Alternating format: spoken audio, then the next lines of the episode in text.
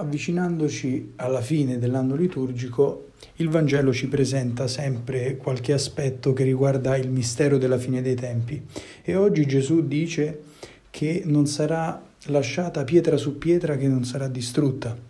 Quindi ci dà un'immagine piuttosto catastrofica di quel momento,